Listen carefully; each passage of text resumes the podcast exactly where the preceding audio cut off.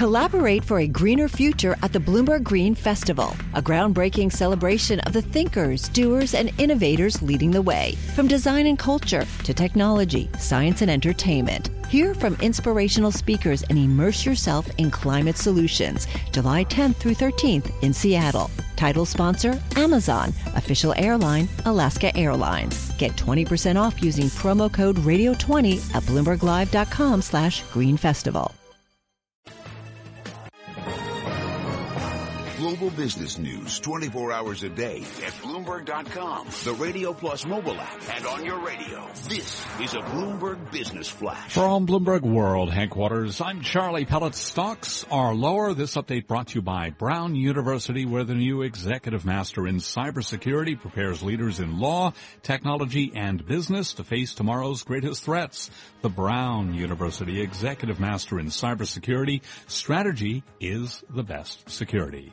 Now over to the first word breaking news desk for today's afternoon call. And here's Bill Maloney. Good afternoon, Charlie. Stocks are under pressure today, but off session lows.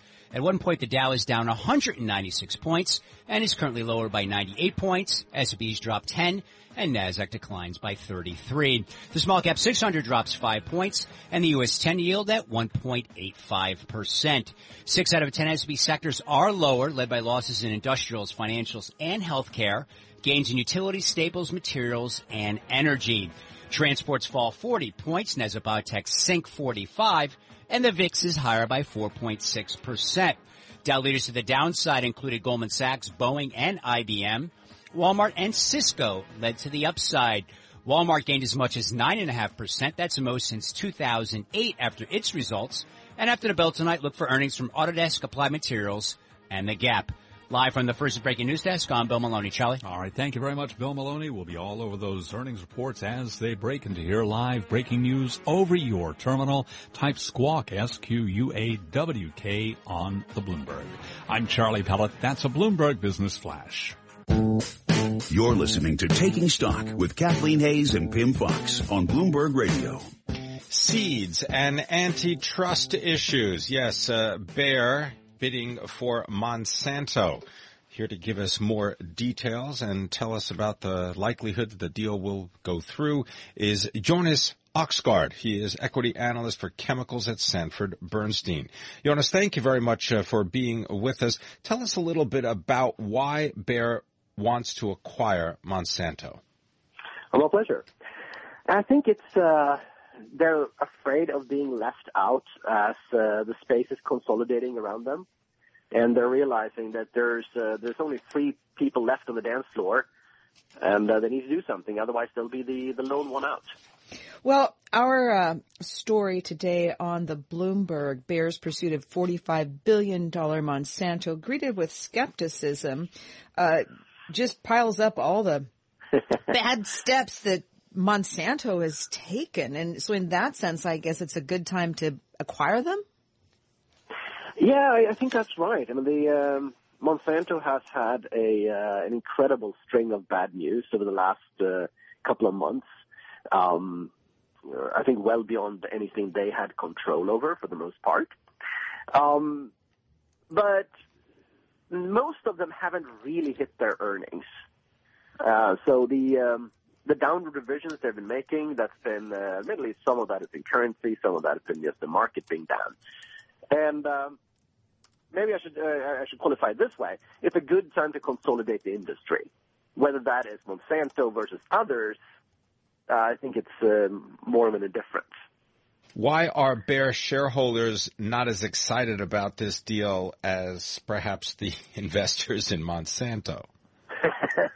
Well, it'll be the premium that Bayer shareholders are expecting Bayer to pay up for. Uh, yeah, but I mean, the stock is down more than 8% today. No one seems to like the deal.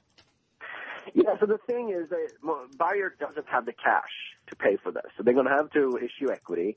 Bayer shareholders not particularly pleased on this. Um, that said, I, uh, I I join the skepticism that I'm not uh, I'm not particularly optimistic that this deal will go through. I think uh, Bayer will float a um, an offer with a share price that is below what uh, Monsanto is willing to accept.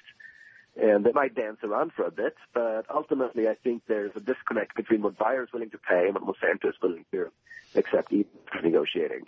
What, broadly speaking, when you look at this industry, what are the what are a couple of the big forces that companies like Bayer, like Monsanto, are contending with?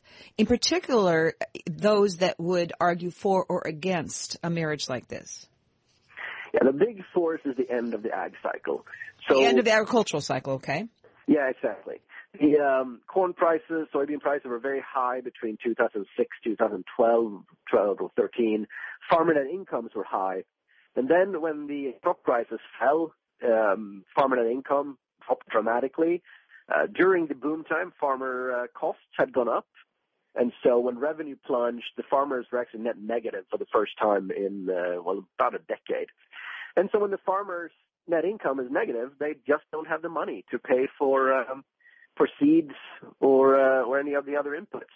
Now they can, they still buy because they still have to sow, but that does mean that they, um, they look more aggressively at cost they negotiate more. They uh, don't upgrade.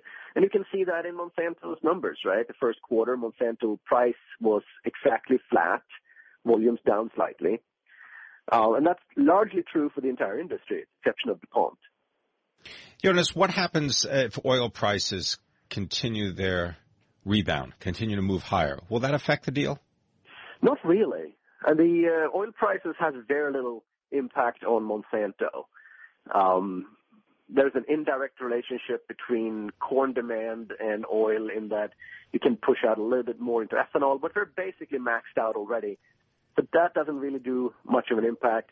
Very little of their input costs are based on crude, so I, don't, I really don't think oil should have any impact on them. Um, Jonas, in Europe in particular, you know, Monsanto and all its genetically modified seeds, this is such a contentious thing. So many Europeans are against GMOs. Does that enter into the this deal at all? Well, it is kind of surprising, right? That a European-based company yeah. making bid for uh, what is, uh, in some surveys, the most hated company in the world. Mm-hmm. Um, and, and, and, well, possibly also qualifying for the most misunderstood company in the world. But Bayer doesn't seem to have been tainted with that same brush. I mean, Bayer does do GM seed research already. They sell GM seeds, but they are not painted as the, the great evil that Monsanto is.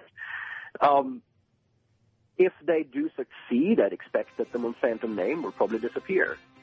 And that's probably a minor positive. Uh, I don't think it'll have a huge impact, but probably something will be disappearing quite quickly. All right. Well, Jonas Oxgaard, thank you so very much for joining us. He's uh, equity analyst for chemicals at Sanford Bernstein, weighing in on the potential takeover of Monsanto by Germany's Bayer. He's not so hot on the deal either. This is Taking Stock on Bloomberg Radio. Bloomberg Taking Stock is brought to you by Anchin, Block and Anchin, named the best accounting firm in North America for the sixth year in a row by Hedgeweek.com.